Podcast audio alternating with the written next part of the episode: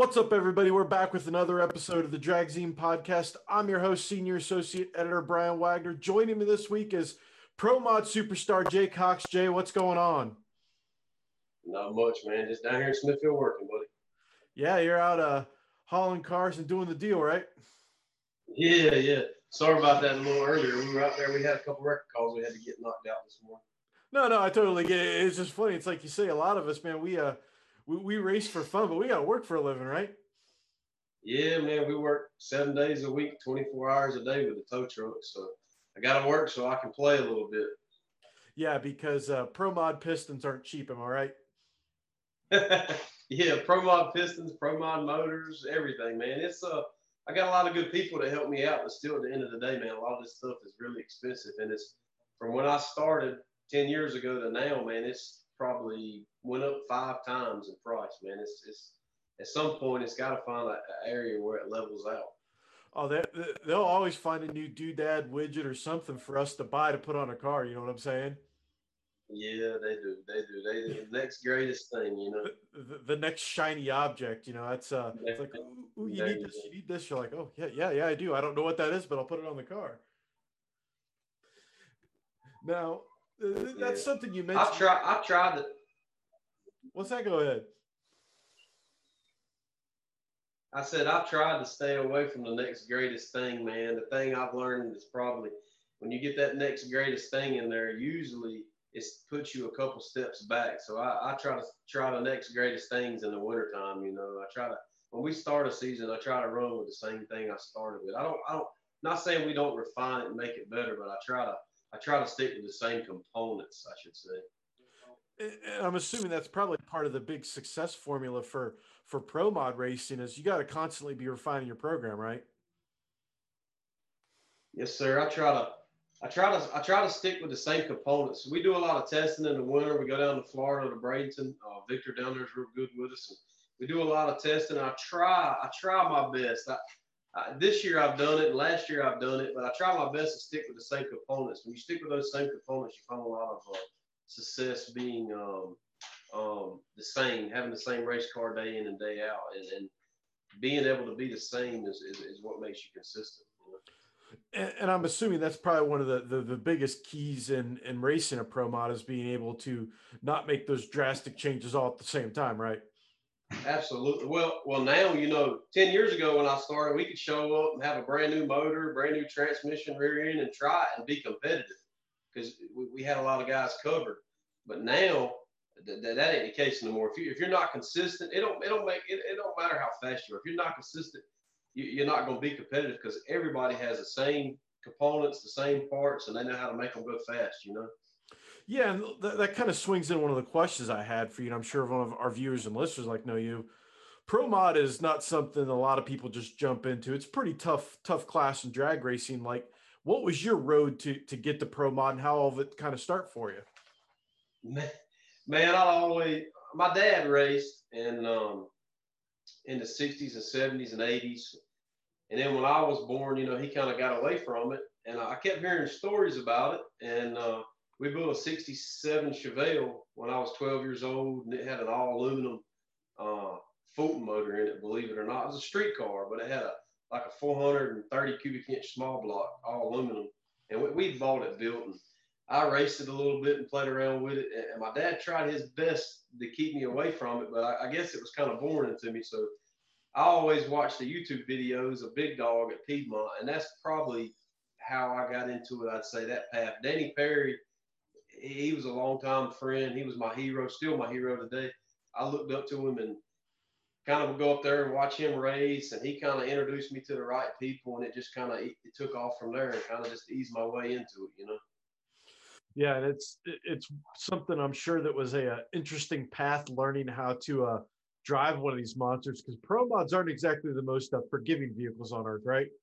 No, they're not. They're not. But you know, pe- people talk about driving them, and I'll tell you this: if you have a mad car, a ill car, 99% of the time, it's the man tuning it or the man that's setting it up. If you set a car up the right way and you tune it the right way, these cars are really, really, in my opinion, they're they're easy to drive. Um, you know, I, I got a car now that I've done for a guy. Actually, the guy that sponsored me, Marcus Marcus Butner, and uh, never drove one a day in his life. I set it up for him, tuned it, and he has done fabulous. But you have to start out. You have to start out with the right components and the right people tuning them and the right people helping you. Um, you know, kind of as I advanced a little bit, you know, Ricky Smith has helped me a lot along the way, and um, me and Ricky kind of took that car under our wings a little bit, and I'm telling you that car is bad fast, and he's driving good for a short amount of time, but it goes back to you have to have the car set up the right way. If you got a mad car, a car that's a handful to drive, a car don't want to go down the racetrack or shakes a lot, 99% of the time it's the man tuning it or the man that's setting it up. You know, when you when you do it the right way, these racetracks, think about it. These racetracks are absolutely they've got it to a science. They grind them, they polish them, they got special equipment to prep them. These racetracks are perfect. The person that messes it up is the person sitting behind the laptop tuning it, the person turning the wrenches on it, you know? Oh no, that totally makes sense because every car has a little bit of a d- different personality, and I think you'll get some people that uh, they get in a little bit too too over their heads, either behind the wheel or behind the laptop, and they might be a little bit afraid to ask for help, and that can get expensive in a hurry. Yeah, absolutely, absolutely. Not the, racing has become the man with the biggest checkbook. There's plenty of people out there that's got money, and, and you're right. They go out there and they they jump into it because they see other people have success and they think, well, man, I can do this. This will be easy. And then they realize real fast, hey, this is expensive. Number two is very, very hard. And number three, even though I bought all the right tools, if I don't know how to put that puzzle together, it's, it's, it's not going to be uh, successful or easy. I, I have seen that so many times where I've seen someone local buy a amazing race rig outfit, the whole deal. You see the car rolling. I'm like, all right, this thing might be pretty quick. And then you see them you could just tell something ain't right. That car, like the, there is a failure somewhere inside that program, and it takes all that expensive stuff they bought and it renders it essentially useless. Oh, you're absolutely right. And, and, the crazy thing about it is, usually it's not the most expensive part you bought; it's the cheapest part you bought. Or the you know, yeah, it, it's just it's a it's a little teeny part, a little piece of the puzzle that you're missing. And uh, man, these things can be now they can be a handful. I'm not going to tell you these things can be a a monster but if you do it right, you know they're they're very easy to drive. They're comfortable. They handle well. It's it's it's, it's, a, it's a good deal. I think that then you'll get a kick out of this statement. I saw on social media someone post, "Oh, if you just want to win in pro mod, just you know buy a Bickel car, put the pro line in it, put a pro charger on it. You're gonna win." I'm like, that that's not how any of this works no, at all. No, no I, I, see a lot of guys that that that that they have all the right stuff and they're fast and they still don't win and it's not a knock on nobody. It took me a while to figure out how to win, and, and this all and this is all I'll tell you.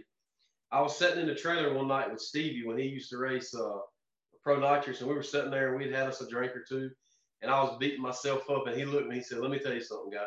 There is a million ways to lose, and I have figured out every single one of them. There's only one way to win." He said, "And when you figure out every way to lose, then you'll figure out how to win because you won't make that mistake or, or, or cause yourself to lose. And, and that's always stuck with me because so many times I went out there in a race and, you know, we qualify and I'm like, man, I got, I got a bad hot rod. We're doing good.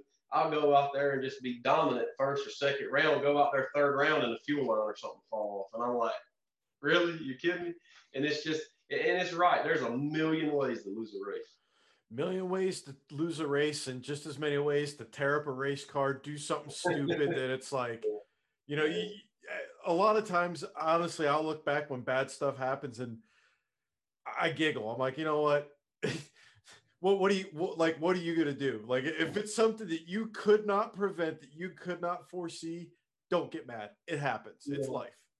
No, there's all there, there's always the little things that happen, but that's I, I, got a really good crew, man. My guys, they give me. I, I told them this from day one. I said, guys, if you'll give me the same race car every time I go to that start line, if you'll give me the same race car, we're going to be successful. We're going to win. And, and you know, a lot of those little things, yes, are unpreventable. But but I have really good guys. They they check every bolt, every line, everything on that car is checked. And 99.9% of the time, they give me the same race car day in and day out. I make a mistake every now and then on the start line. I, I've turned it red a couple times this year. Mark, Mark's really worked with these transmissions, and man, they're fast on the tree. and, and I've turned it red a couple times, and I, have made a couple bad calls on the on the computer tuning. You know, the biggest thing I've had to learn, and this is crazy, this is a little bit off subject, but you know, if you think back to when PDRA started, we ran mostly at nighttime, and the tracks are they're phenomenal. Don't get me wrong, but it's way different running in the daytime. And over okay. the last two or three years, we've ran 90% of our passes are made in the daytime on a 130, 140 degree racetrack. And I didn't have anybody to teach me how to do that. I had to learn that on my own. And this took me a little while. And I think that's probably the biggest gain that I've made in the last year is any condition you throw at me, I, I know how, I, I've got that experience. I've got that data. I know how to overcome it. And, and that's probably the biggest thing in racing right now that, you know, these racetracks are phenomenal. Don't get me wrong, but there's one thing they can't eliminate, and that's heat. When that track gets up there 135, 140 degrees, it's tough, man. It's tough to go fast down it. And you got to go fast, and it's tough to do it. And you're always flirting with that fine, line of, of making the pass or not making it. And that really separates the people that know how to actually tune and race versus those that can go on a good track and pull their ears back and let it rip. You, you can't do that in all cases. And it you mm-hmm. learn fast you can't do that. Oh yeah, I, I, when we first started running PDRA, man, I was like, this is easy. We go up there and I just take the computer and I turn the knob that says wide open and just let it eat. And then you know the, the tracks has gotten hotter and we race a lot more in the daytime and it's tough, man. It, it really is. I mean, you, it's funny because we get these guys that come out at the beginning of the season and they just haul tail, man. They just lay a number down and I'm tickled to death for them. And then they don't come in the summertime and then they come back in the fall and they just lay the numbers down and, and, I laugh about it, and I'm like, I understand why. I mean, it's easy when that track's 100 degrees and it's got a ton of glue on it. It's easy to go fast, but but it, you're right. It separates the men from the boys being able to race in the heat and race in those conditions. And that's why I don't always necessarily slide all my chips on the people that are the fastest. I always look at the teams that know how to tune and can deal with conditions because on race day that that changes everything. That's when you, like you said, you you separate them out. You know who knows what to do. Absolutely, absolutely, man. You know, you can never put all your chips on one horse, not, especially not racing in the daytime with a pro mod. There's so many more variables that catch up with. No, and you know, you kind of touched on something there. I wanted to hit you up about is you know the PDRA Pro Nitrous class is it's packed with some of the best nitrous racers in the world. You can't deny that. You look at the numbers over the years of how close these fields are and how tight the racing is. You know, the the math don't lie. What's it like for you trying to stay competitive in a class like that where there there are no ducks when you line up every round? Man, it's tough, and and, and that's a that's a good question. Uh, the, the thing that people and I hate to say this because I don't want to deter anybody that wants to come out and run, but it, it all boils down to money. I, I'll be dead honest with you you know, I was behind. No, no doubt, I was behind. Jim Halsey, he has a bad hot rod. He's been bad fast for two years, and he is beat. You know, me and Tommy Franklin, we pretty much set the bar in that class for probably four years. And, and Halsey came over there in the first year or two. We kind of wore him out, and you know, he he he got his act together, and they tested and they wore stuff out. And, and you know, the thing that makes Halsey so good, it's not that he has a better motor or a better car any what we just talked about, any condition that you throw at him, he can overcome it. Hands down, he overcomes it. I mean, we go out there and we run and it's 80 degrees a day. He's bad fast. And tomorrow morning we wake up, it's 98 degrees. He's bad fast. Any condition you throw at those guys, they know how to overcome it. And, part of that, that that's happened with those guys is is they haven't changed anything. They had they had you know they put that skirt around the back of the car for whatever reason. I don't I don't this the stupidest thing ever. I think I laugh about it, but you know they want to make it like it's some big top secret ordeal, but it's not. That car is the same that it's been. The motors, everything. They, they don't change nothing. They just fine tune it and get every little ounce of everything they got. And and that makes them bad fast. And it put me behind. I was behind. Tommy was definitely behind. I was definitely behind. We were, we've been behind probably for two years, and, and we were behind not on motors. I mean, we got just as much horsepower as anybody out there, and, and cars we got just as good as stuff. But where we were behind is me and Tommy were constantly changing things, and we got behind because every time you throw a different obstacle at us, well, I've got new stuff. I don't I don't have the data. I don't have the knowledge to know how to navigate that racetrack. And now that I've kind of stuck with what I've got, I found home. I know what I want, what I like, and how I want to run it. We've been really consistent. But you know, when I the first statement I made is money, and, and what I mean by that is I sat down with Marcus at the beginning of the year and I said, look, man, if we're going to be competitive, I got to test a lot. I got to test in all different conditions where I've got the data to go fast in those conditions. And we tested. I mean, we probably tested before the season ever started. I made more passes than probably anybody in Pro Nitrous will make all year. We we had 100 passes made before the season ever started. You know, went to Florida and tested in the heat. Went to Darlington and tested in 60 degree weather. As soon as it got 80, I called Rhett and I was at Darlington testing in 80 degrees. When it got 90 degrees, I was at Darlington testing in 90 degrees.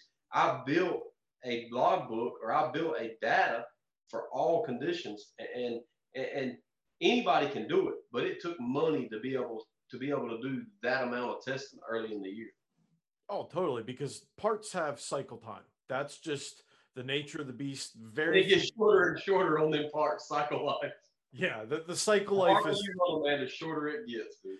And, it's funny you, you mentioned the data side of it. I got I finally got to play with a weather station for that we're going to be doing an article with Altronics, and like just playing with that weather station and learning just the nuances of it in an afternoon and what it does and what we can do with it. Like the biggest light bulb went off of my head and i started drooling. I'm like this is what data nerd racers live for because you need this is the piece of the puzzle that you need if you're going to run with the fast people like the racers in the pro nitrous field because you have to be able to have that you know you got to look at the data and be like all right we're here I've got this. I got to be able to plug this in because everybody else has that ability and they're just as fast.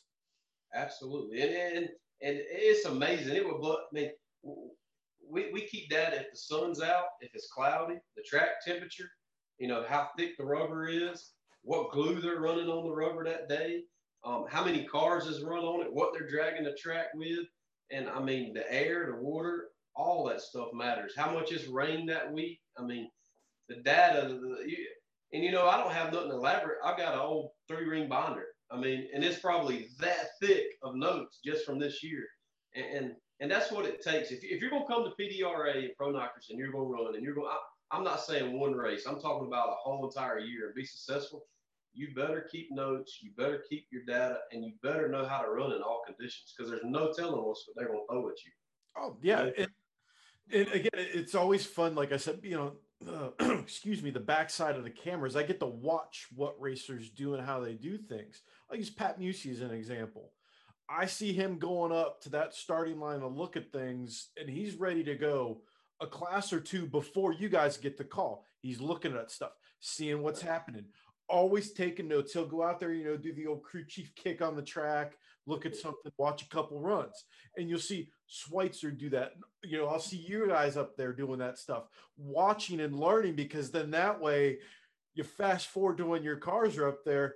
Guess what? The laptops are on the cart. I've seen Ricky Smith literally at Darlington this year hold up a race because he was making some adjustments before he got in the car. He gives the laptop to Chad, he belts it and goes. I'm like, that right there is what it takes to go fast with these guys. Absolutely. You know, and, and we, and I'm speaking for myself, but all of them, we like to look at that racetrack before they prep it. I mean, what you see before, you know, when they run over it with that rotator and they spray it, sometimes you get a false sense of how good the racetrack is. Or oh, yeah. And when you can look at it when 15 or 20 top sportsman cars that went down and you say, hey, man, it's bald right here. Or out there at 100 foot, you know, the rubber's coming up. You got a sense for, hey, when a car, you know, because usually the higher you qualify, you run further back in the pack. So you're sitting in the car, you don't have time to go check that start line. But I want to know what that racetrack looks like when a few cars have run down it, not when they've got done prepping. I see so many guys, they walk up there and they're done prepping. They're like, man, this thing's bad to the bone. And two cars go across it and, and it's got bald spots back on and the rubber's coming up at 100 foot, you know? But Ricky is bad. R- Ricky is hands down probably the baddest man there is when it comes to a nitrous car and reading a racetrack and knowing how to go down it you, you, take all this testing out on Thursday and all this crap and you go straight into qualifying, he is very good at it. And I've tried my best to learn what he knows and understands about reading a racetrack because tuning these race cars to me, is really become kind of easy because I've done it for so long. I've helped so many people. I've worked on so many cars. The, the, the part that I have to really get a lot better at is reading that racetrack and understanding what that racetrack's telling me. Oh yeah, and that's the the thing that I learned reading tracks is that I'll go through and look at whatever the starting line's doing, but if I have time or the ability, I'm walking out to a hundred feet to see oh, what's oh, yeah. going on because you know where that converter is going to have to lock up, where the power's coming in. I'll go back to the driver tuner, tell him, hey, it's good here, it's good here. I'm going to put you over here because at 65 feet out, things could get kind of dicey, and you you let them know and be ready, like you said, because the the rotator and the static drag and the glue, you know, they'll they'll put some rose colored glasses on a pig track real fast. They will. They'll make it. They'll make it look good. And a lot of people, man, I see them. They look right there at the start line for the first ten feet, and they don't look at it. You know, everything I got is coming on out there at 150 foot. That's where I'm going to be making 4,000 horsepower. Not not right here on the start line. I don't have nothing at the start line. And so the most important part of the racetrack to me is out there at 60 foot or out there at 140 foot. You know. I've had people look at me like I'm insane when I put a driver outside of what the normal groove is. I was like, you know, we'll get it rolling here but I need this thing to when all everything comes in right out there. It needs to be planted right there because that that's the transition zone. And a lot of times, what people call the groove ain't the best part of a racetrack. That thing's been beat up for three days with 300 cars run down it. You know, oh, it's, it's, sometimes it's better to get on some fresh rubber.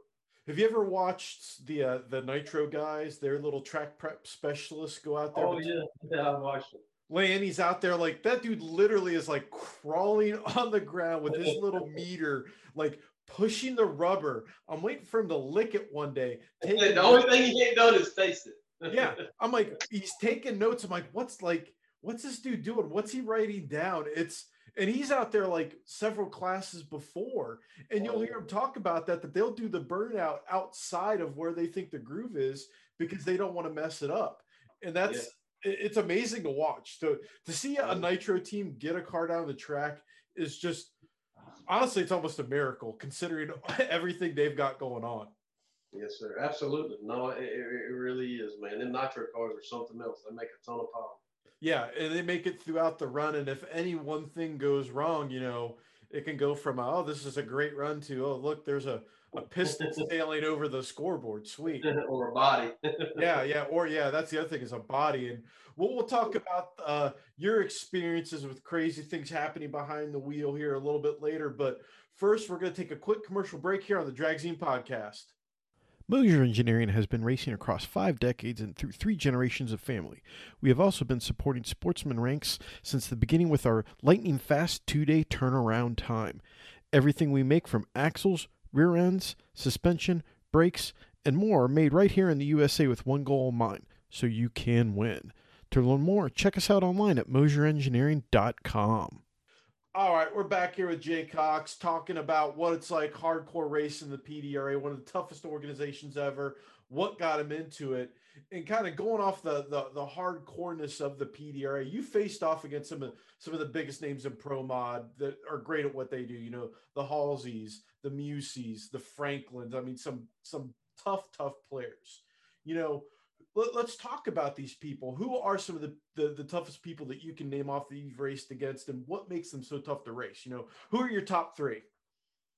Oh man, well, man, that that, that, that kind of changes because you get a you know, you, you get into a rhythm racing some people. Like if you race them a whole lot, you get into a rhythm on them. But probably my top three toughest people that that that say if a championship was on the line, I didn't want to race. Probably it'd be Tommy, it'd be Ricky, and be Stevie Jackson. I mean, you know, I, I, I probably out of those three, when, when when we all raced together, you know, Tommy for like a year there, man, he had this little green alien, and I wanted to choke that thing. And every time we had to run each other, he would bring that little green alien over to my trailer, and it was like it jinxed me. But uh, I, I don't know, man. Those those three, you know, we I've probably run those guys the most of anybody over my you know ten year span of racing, and, it just seems like those three are always the toughest. They're always on their game. They always got one of the best cars out there, and they're always on the toughest game. You know. You know, you mentioned Stevie. I keep forgetting that, you know, he raced Pro Nitrous with the PDRA for a while. What makes someone like him so tough to race in a nitrous car? Man, me and Stevie always had me and Stevie always had side bets. You know, we'd always bet we'd always bet a hundred dollars on the tree, a hundred dollars at sixty foot, a three thirty ET mile You know, me and Stevie. There's very few people out there that, that, that can that can race and talk junk. And me and Stevie, you know, it, it just kind of it's, it's, a little better when you got stakes on the line and you talk junk about it. And and that's to me that's probably what made Stevie so good. You know, me and him we could talk joke about it, hate each other, and then turn around that night and hang out and grill out on the grill. That's that's probably what made it so great when me and Stevie raced together. And then someone like Tricky Ricky, I mean, that dude, you talk about someone's uh you know that their reputation precedes them and what they do. What makes someone like Ricky Smith tough to race? Uh Ricky Smith, Ricky Smith, think about it. It's what we said at the beginning of the thing. You know, there's a million ways to lose a race. But hands down, there's one way to win it. And, and, as much experience as Ricky's got, he's figured out all the ways not to lose the race, you know? And, and it's not, you know, everybody says tricky Ricky and tricky this, and you never know what he's going to do. Ricky's predictable, but Ricky just knows how to win. I mean, hands down, you take all the stuff away from him, he knows how to win a race, you know? And, and, and when you line up beside him, if the track's a little tricky or it's hot, he's going down the racetrack and he's won more races just going from point A to point B and that, when you know that, when you're running a man that you know, hey, this man is going down the racetrack, it makes it tougher because you have to go down the racetrack to have a chance to win. Yeah, and the, the classic thing that you always need to think of is you got to run your own race and yeah, race yeah. your lane. You know that and go as fast as you possibly can. And you, you know, it's always like, well, you don't need to worry about the other person in the lane. Well, that that's easier said than done, isn't it? Because that can kind of almost enter into your strategy when you're racing of these tough people, doesn't it? Yeah, it, it, it, it does, but, but but but racing is just that way. You have your lane, and you can't do any more than what that racetrack's going to allow you to do. And you know, used to when I was younger, it kind of bothered me or affected me who I was going to run. And you're going to laugh at this, man. I've lost more races to guys that I shouldn't lose to because I don't get amped up. I don't get pumped up. You give me a Stevie Jackson, a Tommy Franklin, a Jim Halsey, Ricky Smith. I'm on my game. I'm I'm I'm better there than I'll ever be against somebody I shouldn't lose to. I mean, so many times from the tuning ass point, I'm looking at it and I'm like, man, I've got 400s on this guy. Just go up there, and do your same thing. You've got this one. Well, I don't get pumped up. I don't I don't I don't get on the edge of my seat and, and, do, you know. And I shouldn't say that. It's bad to say that, but it's the truth. I don't. I, I've lost more rounds of racing to people that I shouldn't lose to than those guys that I that, that are iffies that I should beat because I get up on the edge of the seat and drive good, you know. Oh yeah, it makes a little bit of a difference in how you approach it. And then the other thing you can run into, I'm assuming, is probably some complacency where you think, "Oh, I've got this dude covered," and you maybe not push a little bit hard, and all of a sudden they pull something from the bag of tricks and you know kind of hurt your feelings. Yeah, man, it's it's tough, and and you know there's nobody you can take lightly in pro nitrous anymore. I, I, don't care what nobody says, you can't take them lightly. All these people have the right components. They all have the right parts. They all got really good race cars. There, there ain't no home built race cars no more. They're Rick Jones or they're Bickel race cars. They're, they're all really good motors. I mean, they're a Buck, they're a Fulton or a Musi motor, hands down. They all got good stuff and they all can run fast. And, you know, it's funny because I probably shouldn't touch on this, but I, it don't bother me. If I think it, I tell you. But you know, especially when I got to run somebody that that that not Tommy Franklin or Halsey or or, or whoever. When I got to run somebody that that you know, I'm gonna say like a middle of the pack guy or a later. There's enough people out there that hate me. I can watch them. People will run over there to their trailer and they'll put a little tune up in that thing and spice it up. I love that. That shit drives me crazy. That nothing makes me no better than to watch somebody run over there. They stick that little tune up in it, and I'm like, man, they want to beat me bad. And that that now that makes me drive good. That gets me fired up. I don't I don't care if people like me. I love it when people hate me. That means you're doing something right. I don't care what nobody and racing. If everybody's your friend, man, you're sucking. I'm gonna be honest with you. When you're doing good, everybody's gonna hate you. Yeah, like you said, that that changes the dynamic of it a little bit. You know, wh- who are some people that you know you you like to maybe do a little bit of a trash talking to that you can get in their head a little bit and have some fun with? Because there's there's some people that there's ice in their veins, and there's some people that you can you can probably poke them a little bit and get a rise out of them, right? Man, I can get a lot of rise out of a lot of people. I can get under a lot of people's skin, and, and it's not something like like everybody thinks naturally naturally that's it's not natural for me. Like I played baseball. I, I grew up playing baseball. Played with Carolina. Played played here in my hometown. Played with the Rockies. Naturally, everywhere we go, you know, we go on the road for seven days. We're at home seven days.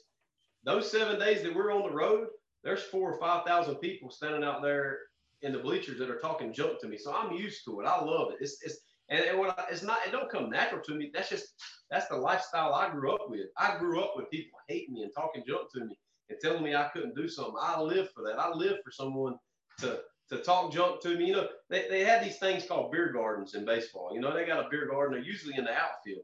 And them guys by the sixth or seventh inning, they've had a couple cold ones, and man, they talk so much junk to me. Nothing better than going out there and smacking a home run or smacking a line drive off the wall, and then going out to the ice, the outfield, and it's like quiet. Nobody says that. I'm like, hey man, what happened? yeah. And, and, I and I grew up for that. So well, I can talk junk to anybody. I can get under anybody's skin. Hands down, I can get under their skin. I don't I don't really I don't really like thrive on that or or try to do it. I enjoy it. I enjoy talking junk to them, but there's not one single person. All of them I can do it. I've got under Stevie's skin. I've made Stevie so mad he wouldn't talk to me, wouldn't text me, wouldn't call me. Then like a month ago, body will call me, hey man, I love you. What you up to, man? How you doing? You know, you can get under anybody's skin. And it's it's part of the gamesmanship because you got to be able to, you know, look in a tough class. That can be a little bit of advantage to be able to get somebody to, out of their comfort zone a little bit, right? Know, for the longest time, me and Lizzie had that little thing going. And it, it kind of got fun to me. She didn't want to stage first. I don't care. If, I, I never do the same thing twice. I don't care if I stage first. I don't care if I stage last. It don't matter to me but singly hand that everybody still to this day talks about it in Georgia 2017 when we run each other in the finals. I shut my car off. It won't even run it. I did the burnout backed up. They're over there. I shut it off. And, and it and like was I playing games to get in her head? No. Did I do it to be a a, a butthole? No. I was just having fun. I was living for that moment and enjoying it and having fun. And too many times people get away from that. They don't understand it. You know, me and Pat talked about it. And he, you know, he he he he didn't he didn't come right out and ask why, but he wanted to understand, like, hey, are you that big of a dickhead? No. I was enjoying the moment, man. It was fun. You know, in those moments like that, you have to learn to enjoy them and cherish them and take something away from them because man, it is a lot of work. There's a lot of long nights I lay on my back under that race car putting pistons in it there's a lot of nights I don't see my family. You know, we'll, we'll go on the road and stay gone six days, and I, I miss a, my little boy's ball game or my little girl's dance recital my little girl's gymnastics meet. So those are a lot of there's a lot of things that weigh on my mind. Like you know, sometimes is this racing worth it? Is all this worth it? So those moments like that, when you know you can step outside of the box and, and have a little fun with it, are the moments that keep you pursuing that that that that that uh you know, winning or, the, or that perfection of a race car. Oh, that right there is such a great nugget and soundbite because it talks about how important it is to really have fun doing this because it can be you can take it too seriously sometimes and it also shows in my opinion why out of all the heads up outlaw whatever you want to call it door slammer racing why pro mod is the best because it's you literally never know what's going to happen. It is just it's that wild where you will see moments like that on a regular basis. Well, well, you know, I sit back and, and I shouldn't single out anybody, but I sit back and I look at all the different classes of this heads up stuff.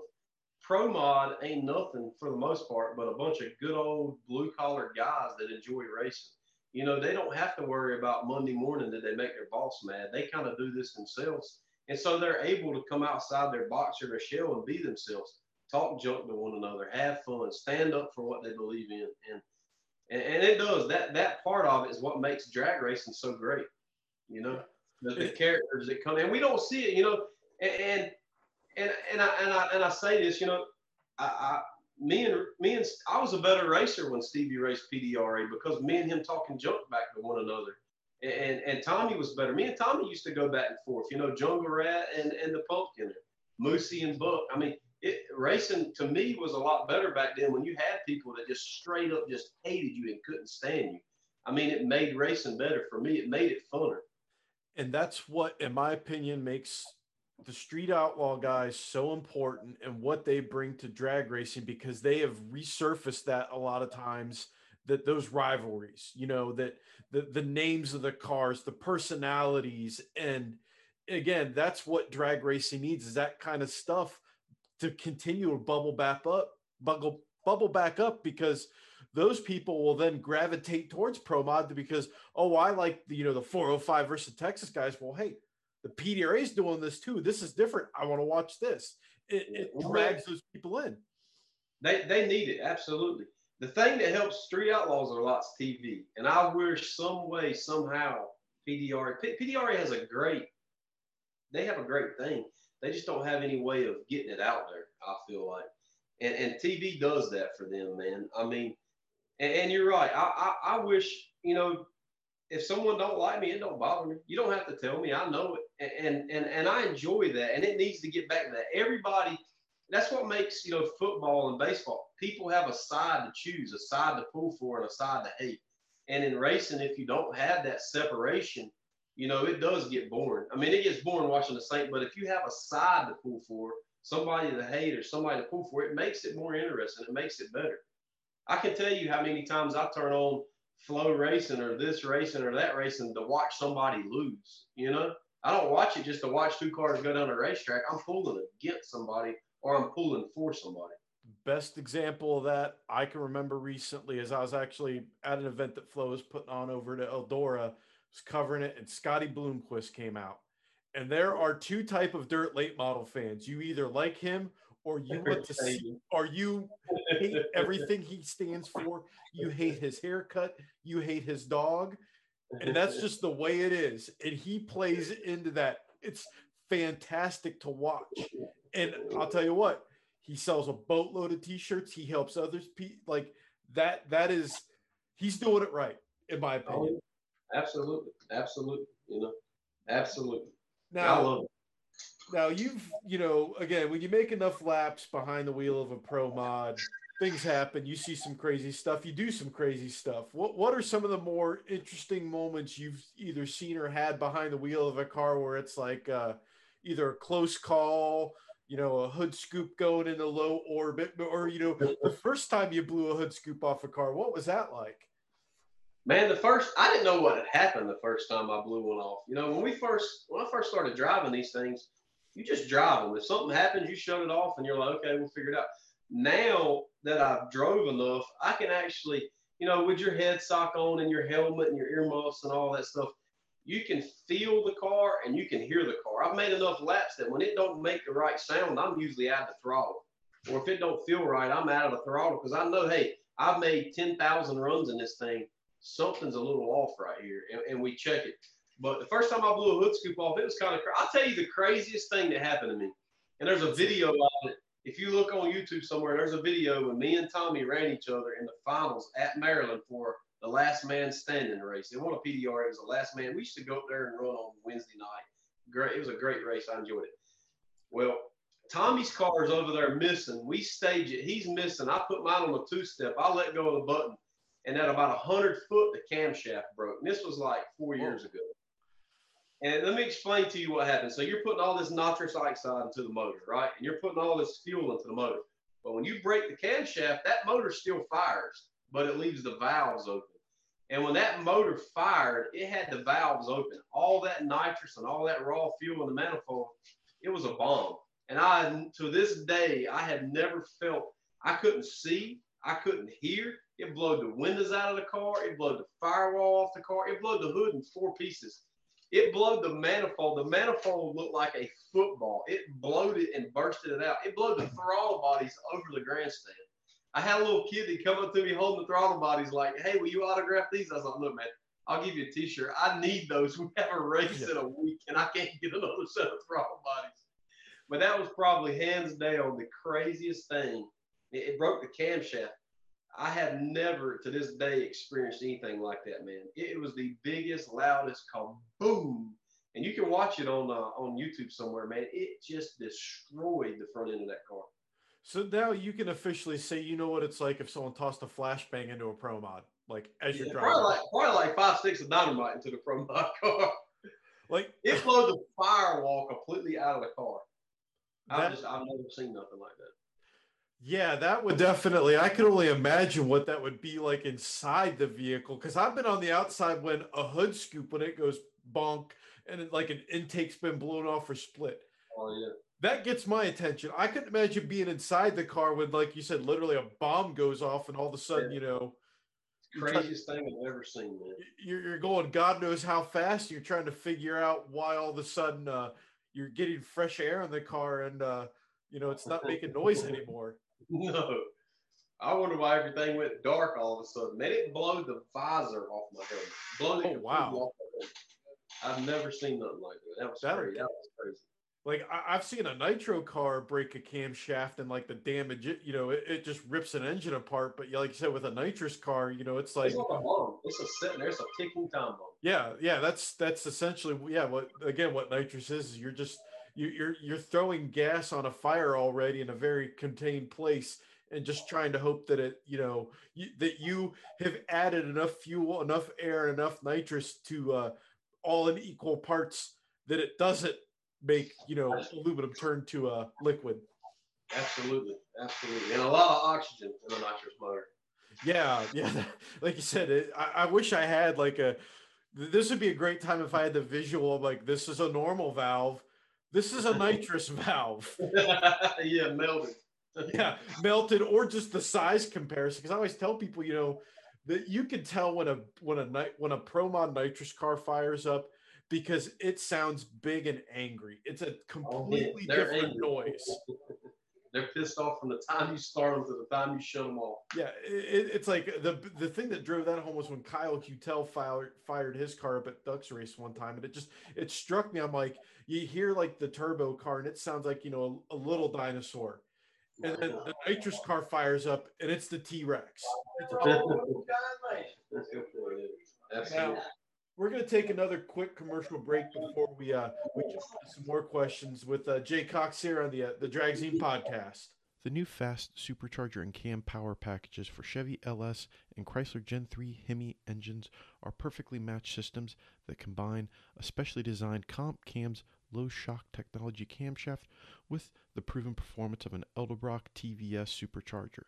Fast engineers work closely with comp and Edelbrock to eliminate the guesswork out of choosing the right cam for boosted applications. Visit fuelairspark.com for more information on these power packages. All right, we're back here on the show. We, we've talked about all kinds of fun stuff. You know, turning your your nitrous car into a, a, a literal Roman candle, se- sending sending throttle bodies up so high in the air that the Air Force picks it up on radar. Lots of lots of fun stuff here, and I want to talk about something with you to get your take on this because I don't know if you've ever raced quarter mile nitrous, so we could talk about that in this, but you know, you've got the outlaw eighth mile stuff and the NHRA, you know, quarter mile stuff. You know, to you, what's the differentiating factor between those two other than the distance? Probably, it seems like over there in the NHRA, they make you spend fifty thousand, and then next week they want you to spend another fifty thousand, and and that that's that's probably the only setback for me. I, until NHRA figures out how to put a rule package together and stick with something and not cost. I mean, it costs enough to race these cars day in and day out. You can't constantly make your guys change their program race to race and spend not thousands, but you know, hundred thousands of dollars to, to, to be able to race over there. Um, that, that's the only thing that separates for me. Listen, you're running so fast in the eighth mile. When I get this thing shut off and I got the shoots out, man, I'm down there at a thousand foot. You know what I mean? I mean, so what, what do you want to hold the throttle another two or three seconds? It's, it's, it's not a big difference to me. I, I like PDRA. I love PDRA. I'm an outlaw style racer. I'll always be an outlaw style racer. Stevie's an outlaw style racer. He's had a lot of success over there. I could go over there and have success. No questions. Do I want to? No. Would I ever do it? Maybe. But NHRA has to really step back and look at this thing and say, guys, these are grassroots racers. They're pro mod guys. They're, they're, they're guys that every one of them work for a living. They have to figure out a rules package that they can take and race and race a whole season and not cost people so much money. I mean, all this safety crap that they made NHRA throw into, you know, when they when they did away with the points deal and they said, hey, uh, you can come over here and race and run a couple races. Just just sign up. You know, I thought about it, and then two weeks later they throw in all these safety features, covering the transmission, undercoating the hood. Man, I called Rick Jones and he was like 25 to 30 grand. Dude, 25 to 30 grand for me is a quarter of my racing season taken away. just just to do some safety stuff that you don't really need. One person had it happen one time to them, and they made everybody spend thirty grand. I mean, that's that that that. I don't know if that's what you wanted, but you know, anytime people compare PDRA to the NHRA to me, the number one reason I have never went over there is because of the rules package. You know, a, a nitrous car is in trouble over there from day one. And number two, they're going to make you spend money hand over fist. If you go over there and win or be successful, they're going to make you spend money hand over fist to keep being successful. I can't do that. I can go race the PDRA with a nitrous car. They don't make me spend more money. If I want to spend money to get faster or do something, I have to do it on my own. You know. No, no, that that totally makes sense. That's a great way to to kind of put the difference there. And I think that you know, just this, like you said, the safety stuff is one thing, but to go from eighth mile to quarter mile, it's not just a, a gear change and a couple other things. There's a lot more that has to go into that to to make the full ride, isn't there? Oh yeah, the sa- the safety stuff is what kills me, man. All the stuff you'd have to do to the race car, and you add all that weight to it. I mean, you know, we could take one of these PDRA cars, same car, we go over there. We had to choke a bunch of lead in it. I think we got to put around 100 pound in it to go over there and race with them. Um, you know, change the change the transmission ratios, change the tailgate ratio. Other than that, we're good to go. You know, but it's just you know that's man, that is just way way too much money to spend to go over there and be competitive, win a race, and then they throw a rule on you next week or this safety feature or that safety feature. It's just it's crazy. I mean, they had these fuel shutoffs on these damn fuel injected nitrous motors. For what? It's a mechanical fuel pump. When I kill the ignition on it, it quits pumping fuel. The motor's done turning. You know what I'm saying? Yeah. I mean, it's just it's, it's crazy. Absolutely it, crazy.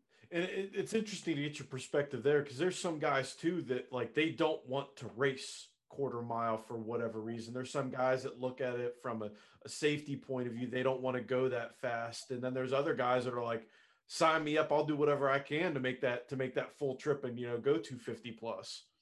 If I had just boatloads of money or, or a big time sponsor and, and the P, and the NHRA would get the rules and stuff right, I'd run a couple races with them. I wouldn't commit to all season, but I'm telling you, the money aspect of it and the rules package just is, is what deters me from it. Going that fast, I love going fast. I drive a nitro car today. If somebody called me today and wanted me to jump in their nitro car, I'd be there.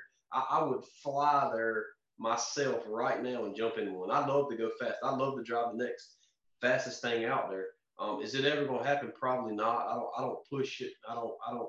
I don't try. But going fast, speed, stuff like that don't don't don't bother me. I mean, I, I love it.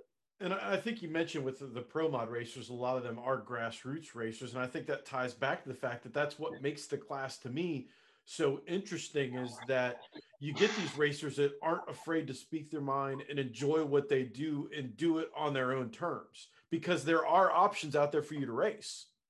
Oh, there's there's there's more options and more places to race in the Roller Pro Mod right now than there ever has been. You got PDRA, you got Midwest, you got NHRA, you got that Southern Outlaw Series down south, and then you know Virginia, Galot, Darlington, uh, Maryland, NMCA. They all have pro mod races, big money pro mod races, 20 grand to win that you can go run a pro mod anytime you want to go run. Yeah. To me, that's what makes if if I had lottery money, that would be the reason why I would build a pro mod or something like that because you can race at so many different places across the country at any time, literally. Absolutely. Absolutely and, and, that doesn't include like if the local track says, "Hey, you know, you Darlington calls you up on a Wednesday and says, "Hey, Friday, Friday, you available? We want to do an eight car shootout. You know, bring some fans in, that kind of deal." I'm guessing you guys would already have the truck warmed up, ready to go. Man, I'll be there in a heartbeat, buddy. We love it. We love it. Now, I always like to kind of throw some fun questions at my guests towards the end to make things interesting. A lot of times it oh, revolves around racing. Go ahead this time, you know, you you mentioned this. You played you played baseball back in your day, you know, back in the day. So we're gonna do a baseball question for you rather than a race racing question. If you could join any baseball team to play throughout history, like instantly you could transfer and play for them, what team would you join and why would you go play ball for them? Atlanta Braves, hands down. I don't know. I I grew up a huge Chipper Jones fan, and I've just always loved the, the Atlanta Braves. Coming up through baseball, when I was playing little league or high school or even college, man, I dreamed about playing with the Braves. And when I was taking batting practice, or either I take BP, I, I would pretend like I was sitting at home plate at Atlanta Braves Stadium hitting a home run or whatever. I mean, just always grown up a, a, a Atlanta Braves fan, and probably partly was because Bobby Cox, he had the last name as me as a manager. I thought that would be cool. But I just, I grew up a, a Atlanta Braves fan. See, and that's what I love about doing this show is that I get to talk to so many different people and asking racing questions to guys can always be fun, but it's nice to be able to throw like a, a personal question in there for someone like you like that. Cause like you said, you, you talked about the beer garden hecklers and stuff like that. It's, it's what makes racing interesting because you like, there's so many stories you can tell about racers out there. You never know what they've done. Yeah, no, you don't. Everybody, everybody's got a different story. It does. It makes it awesome. And, going off of that, I'll ask you one more. What's one of the most interesting places you've had to play baseball at, dealing with fans or whatever? You know, what's a good baseball story you can throw out there before we uh, close things out? Man, when I was in college, we went to the World Series in uh, Rosenblatt Stadium. That was probably hands down the most memorable, most fun time I ever had. We were, man, they were wearing me out. We were playing, um, we were playing Cal State Fullerton. And uh, man, they I think they carry they must have carried like 10 bus loads of fans up there. And they were all in the outfield and they were just wearing me out, wearing me out. And uh, I came up the bat and I hit a home run. I hit one actually up into their area where they were at. And they threw the ball back at me when I went out there. And I didn't say nothing, man. I got it. I threw it to the dugout. I kept it. And uh, come back up, I hit another home run out there. And then they were still heckling me. Usually, when you hit two bombs, they shut up. They're like, "Hey, man, good job." No, they're still wearing me out. And uh, I'll never forget it, man. I was in the outfield. I, I, didn't want to look at them because when you look at them, man, they go crazy. I mean, they just and they, like if you've ever been to a, a, stage like that and played on, I mean, you're talking forty thousand people. I mean, when they holler at you and they're talking joke to you, like the hair stands up on the back of your neck. Well, man, I was standing in uh, right and left field, and I heard somebody say, "Hey Jay," in like this big redneck voice, and I didn't. I knew they knew me because I could tell the voice, but I didn't want to turn around and look at them. And uh, this this boy that grew up down the road from me, Drew Fowler, he played football and a huge linebacker. He's like 6'4", like 250 pounds. Well, he played for Army. He played linebacker, and uh, he's like, "Hey Jay, next one of these people up here talks junk to you, I'm gonna body slam them over the fence." And after that, everybody, I mean, this dude had a wife beater on. He looked like Hulk Hogan. Nobody talked joke to him. You went, hey, Jay, good job, man. We're, we're pulling for you. And he sat there the rest of the weekend, and it, man, it was awesome.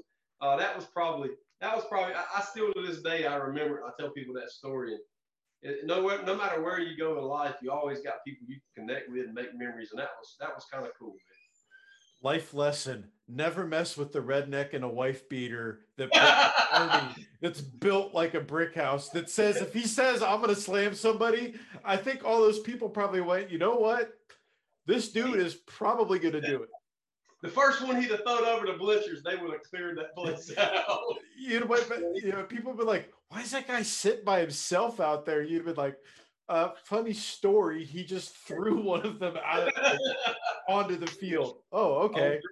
Oh, Drew, oh, Drew's a big boy, man. I'll never forget that. Well, Jay, our, our, time here is coming to an end. I want to give you a chance to thank all your sponsors, pull your John Force, tell everybody who you race for, what you do, where they can learn more about your deal. So uh, I'm going to turn the floor over to you, my friend. It, it's all you, you know. I appreciate all y'all listening today. I enjoy talking with you. I'd like to thank, you know, Butler Construction, Marcus and Matthew up there. They uh they picked me up two years ago and put a lot of faith in me, and, and, and they've had my back from day one, and I appreciate it. They're a good group of guys, man. They they got a couple good businesses up there, a rebar company and a and a, and a brick and cinder block masonry company, and great group of guys, honest, good people. Uh, I'd like to thank Mark Micke. Mark Micke, from day one, I've run his transmission. He's always had my back. Hands down, the nicest guy you'll ever meet, the most honest guy, and probably, and I would say the best there is with a transmission and a, and, and a deal like that. and I like to thank him. He does a lot for my program, and um, you know, I, I, like to thank Charlie Buck. Charlie Buck and me's been together a long time. He does all my motors, and I appreciate everything you do for me, Charlie. Uh, thank you, Lester. Lester's Body Shop, man, they're they're a great group of guys. I met them three or four years ago, and his dad and him, they they would come to the races and hang out with me, and they're a great group of guys, man. They they, they help me out, and you know, I got a guy right here in my hometown, uh, Vance uh, Smithfield Collision, and uh, he's been with me now for two years.